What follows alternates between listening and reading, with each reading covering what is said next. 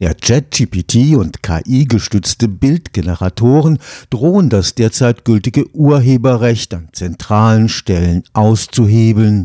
Berufsverbände sehen tausende Existenzen in der Kreativwirtschaft durch Bildgeneratoren wie Midjourney bedroht. Tatsächlich wird die generative KI mit Texten und Bildern trainiert, ohne dass UrheberInnen ihre Einwilligung dazu gegeben hätten oder eine Vergütung dafür erhielten.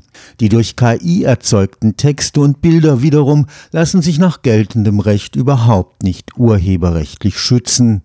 Es bleibt umstritten, ob das jetzt vom Europäischen Parlament verabschiedete Gesetz zur Regulierung des Einsatzes künstlicher Intelligenz geeignet ist, die Risiken auch bei Bild- und Textgeneratoren zu adressieren. Am Zentrum für angewandte Rechtswissenschaft des Karlsruher Instituts für Technologie analysiert man die juristischen Folgen der rasanten technologischen Entwicklung. Das Recht hinkt häufig oder meistens sogar hinterher. Das muss gar nicht immer schlecht sein, denn wenn wir von vornherein, ehe sich Dinge zeigen und entfalten, schon sagen, nee, Moment, da müssen wir erstmal blockieren, dann hätten wir gar keine Möglichkeit, es erstmal auszuprobieren.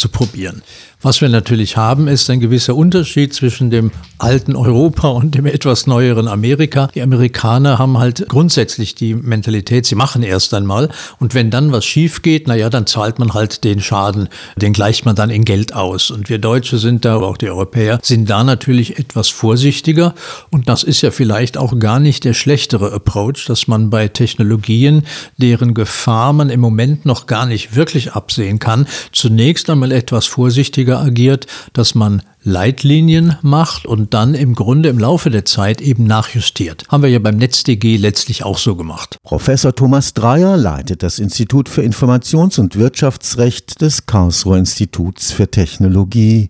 Dass die UrheberInnen von Texten und Bildern letztlich leer ausgehen, wenn ihre Daten für das Training der generativen KI genutzt werden, führt er auf den 2021 im Urheberrecht eingeführten Absatz zum Text- und und Data Mining zurück. Die Urheber und Rechteinhaber in Deutschland haben ja auch schon einen Brandbrief an die Regierung geschrieben, dass zumindest die Nutzung von solchen Trainingsdaten eben vergütungspflichtig ist. Und hier hat das Recht tatsächlich sich durchaus ein Problem selbst hausgemacht, denn die Regelung, die das sogenannte Text- und Data Mining kostenfrei erlaubt, also das Zugreifen auf Texte, zu denen man rechtmäßig Zugang hat, die ist gerade erst einmal drei Jahre alt.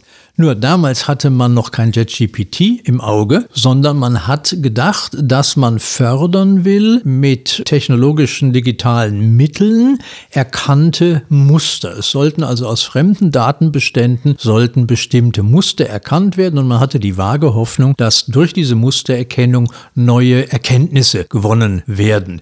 Also etwa die öffentliche Hand hat Katasterämter, dort sind Grundstücksdaten drin. Naja, wenn man eine KI drüber laufen lassen kann, dann kann man durchaus Preisentwicklungen sehr viel schneller, sehr viel zeitnahmer, möglicherweise sogar in Realtime entwickeln. Oder denken Sie an den berühmten Spruch schon bei der Google-Suchmaschine, bevor die Gesundheitsämter von der nächsten Grippewelle wissen, weiß es Google. Warum weiß es Google? Weil halt so und so viele Leute dann zum Beispiel mal nach irgendwelchen Schnupfenmitteln, Tempotaschentüchern oder sonst was suchen und dann kann man eben das daraus ablesen. Dass man diese Ausnahmebestimmung, die wir jetzt geschaffen haben für die Nutzung fremder Daten zur Mustererkennung, natürlich auch für das Trainieren von JetGPT benutzen kann, hat vor drei, vier, fünf Jahren niemand wirklich bedacht. Und jetzt sitzen wir da mit der brandneuen gesetzlichen Bestimmung, die uns jetzt schon wieder auf die Füße fällt. Entsprechend den Anweisungen der Userinnen, den sogenannten Prompts, setzt der Algorithmus der Bildgeneration Generatoren das Bild aus unendlich vielen Schnipseln des zugrunde liegenden Trainingsmaterials zusammen. Ein solcher automatisierter Schöpfungsakt ist im geltenden Urheberrecht nicht vorgesehen. Das Urheberrecht, wie wir es haben, ist für die bisherige Bildverwertung gedacht. Ich male ein fremdes Bild ab, ich schnipsel mir aus vier Vorlagen ein neues Bild zusammen, egal ob mit Schere und Klebstoff oder am Computer. Und der Maßstab für die Verletzung war immer, so sofern ich in dieses neue Bild Teile übernehme, die für sich genommen schutzfähig sind. Dann bin ich in der Verletzung drin. Nehme ich nur Teile, die nicht schutzfähig sind, dann bin ich es nicht. Also, Sie machen ein digitales Foto. Wenn ich jetzt die eine Person in einer besonderen Pose ausschneide und übernehme, kann man sagen, wenn Sie die einigermaßen kreativ gestaltet haben, dann bin ich in der Urheberrechtsverletzung drin. Sage ich aber nur, ui, da haben Sie aber eine tolle Farbschattierung erwischt und ich nehme nur diese Farbpixel heraus und nehme die auch aus anderen Bildern, dann habe ich eben keine Urheberrechtsverletzung. Wir haben aber noch ein ganz anderes Problem. Bei dem Vorbild und dem zweiten Bild kann ich immer vom zweiten Bild auf das erste Bild zurückgehen. Da besteht eine ein eindeutige Beziehung. Ich kann sagen, dass dieser Schnipsel, der hier übernommen wurde, der entstammt dem ersten Bild. Diesen Nachweis kann ich bei der KI gar nicht führen. Es ist ja nicht mal so, dass wenn ich denselben Prompt ein zweites Mal eingebe, dass ich dann den gleichen Output bekäme. Ich bekomme wieder einen neu errechneten anderen Output. Und ich kann nicht mehr von einem Output zurückrechnen auf den Erstoutput. Für Professor Dreyer wird es ohne eine Anpassung des Urheberrechts nicht gehen. Wir müssen für diese Art tatsächlich das Urheberrecht in gewisser Weise neu denken. Da sind wir natürlich mit den Mechanismen Verbotsrecht, Ausschließlichkeitsrecht des Urhebers und Vergütungsanspruch haben wir da momentan noch ein relativ begrenztes Instrumentarium und insofern ist die Forderung der deutschen Urheber und auch ausländischer Urheber durchaus richtig zu sagen, naja, wenn wir es schon nicht verhindern können und wahrscheinlich auch nicht verhindern wollen, dann wollen wir wenigstens eine Vergütung haben. Einen Vergütungsanspruch vielleicht gekoppelt sogar mit einer Kennzeichnungspflicht, weil man muss ja auch bedenken, je mehr wir durch künstliche Intelligenz erzeugte Texte und Bilder sehen und in unserem Umfeld haben, desto anders werden unsere Erwartungen an solche Texte. Wenn Sie mir jetzt einen Text hinlegen, eine Seite Text oder ein Bild zeigen, das aussieht wie ein Foto, dann gehe ich davon aus, dass Sie oder jemand anderes dieses Foto gemacht hat in der Gegenwart von generativen Bildgeneratoren. Sie legen mir ein Bild hin, sieht aus wie ein Bild, könnte von einem Foto sein, aber letztlich in bestimmten Kontexten werde ich das gar nicht mehr erwarten. Und dann wäre die Frage, ob wir nicht ein größere Wertschätzung wieder bekommen für das individuell Verfertigte, so wie es ja auch eine Rückbewegung von der Industrialisierung, Massenproduktion, wieder hin zum individuell handgefertigten Produkt gab. Und da wäre dann brauchbar, wenn man halt eben kennzeichnete und sagt, das ist durch KI gemacht oder irgendwann vielleicht auch mal umgekehrt zu sagen, das ist handgemacht und wer dann gelogen hat, den kann man dann natürlich auch mit den Mitteln des Rechts an den Wickel bekommen. Die von der KI erzeugten Texte und Bilder wiederum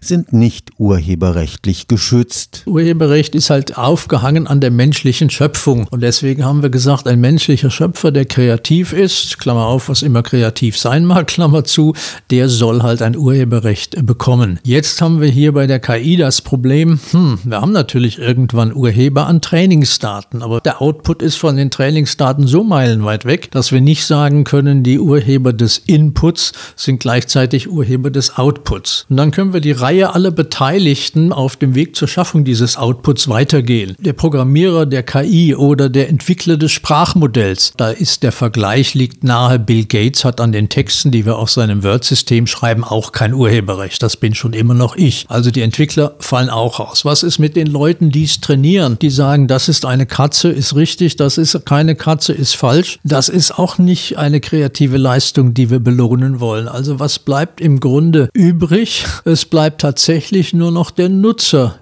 übrig der KI. So wie beim Word-System ja auch. Derjenige, der in Word einen Text schreibt, ist Urheber dieses Textes. Aber bei der KI sieht es natürlich anders aus. Ich gebe irgendeinen Prompt rein, dann kann ich mich überraschen lassen, welche Bilder, an die ich nie gedacht habe, hinten rauskommen. Und noch schlimmer, wenn ich den Prompt ein zweites, ein drittes, ein viertes Mal reingebe, bekomme ich jedes Mal einen Haufen neuer Bilder. Das heißt, besteht überhaupt keine wirklich nachvollziehbare Bindung mehr, sodass letztlich wahrscheinlich auch der Nutzer ausscheidet verbreitet. Der vom Europäischen Parlament verabschiedete Digital Act liefert keine Orientierung für die notwendige Anpassung des Urheberrechts. Er beschreibt vielmehr ganz allgemein Risikobereiche, in denen der Einsatz von KI nur eingeschränkt oder überhaupt nicht möglich ist. Dass man sagt, wir müssen uns anschauen, welche Bereiche sind es, die wir letztlich im Grunde nicht von einer KI entschieden haben wollen, wo die KI allenfalls Hilfsmittel sein darf, aber dass immer noch ein Mensch drüber schauen muss und welche Bereiche sind die, die wir komplett der Einflussnahme durch KI entziehen wollen. Und da hat die EU ja durchaus vorgeschlagen, also die absolut verbotenen Bereiche, dann die Hochrisikobereiche, die strengeren Anforderungen unterliegen und die sonstigen Bereiche. Und beim Verbot hat man zwei Dinge vor allen Dingen verboten. Das eine ist das Scoring, also aus den Umfelddaten, wo in welcher Straße wohnen Sie, wie haben Ihre Nachbarn die Rechnungen bezahlt, zurückzuschließen, wie Sie Ihre Rechnungen bezahlen. Und das zweite wäre die automatische identifizierende Gesichtserkennungssoftware im öffentlichen Raum. Allerdings gibt es hier natürlich auch schon wieder Ausnahmen. Wenn ich aus den Passanten, die herumlaufen, wenn ich weiß, unter denen ist der Straftäter, dann muss ich natürlich gucken, kann ich den jetzt irgendwie rausfischen. Da wären wir schlecht beraten, wenn wir das tatsächlich nicht nutzen würden. Ein grundsätzliches Problem der KI-Anwendungen ist auch für die europäische Gesetzgebung nicht zu lösen. Sie laufen alle nach dem Prinzip einer Blackbox ab. Niemand weiß, wie die Ergebnisse zustande kommen. Wir wissen eben nicht, ob wir jemals nachweisen können, was innerhalb dieser KI passiert. Und insofern gehen alle klassischen Transparenzgebote, dass man sagt, okay, wir müssen nachprüfen können, was konkret an welcher Stelle schiefgelaufen ist, die greifen bei KI möglicherweise nicht. Der europäische Ansatz geht daher dahin, dass man sagt, naja, dann gucken wir uns nicht die KI an, sondern wir gucken uns die Umgebung an, in der KI eingesetzt wird und wo uns da der Einsatz von KI zu risikobehaftet ist, da greifen wir dann eben ein. Ob dann die einzelnen Regelungen im Einzelfall angemessen sind oder ob wir uns damit wieder ein Bürokratiemonster aufbürden, was letztlich die wahren Gefahren gar nicht schafft. Also da muss man natürlich erstmal machen und dann halt hinterher gucken. Und nicht umsonst steht ja in diesem ganzen Gesetzgebungsverfahren jetzt auch drin, dass die EU dann in regelmäßigen Abständen durchaus auch zeitnah berichten muss, wie hat sich denn die Gesetzgebung ausgewirkt. Stefan Fuchs, Karlsruher Institut für Technologie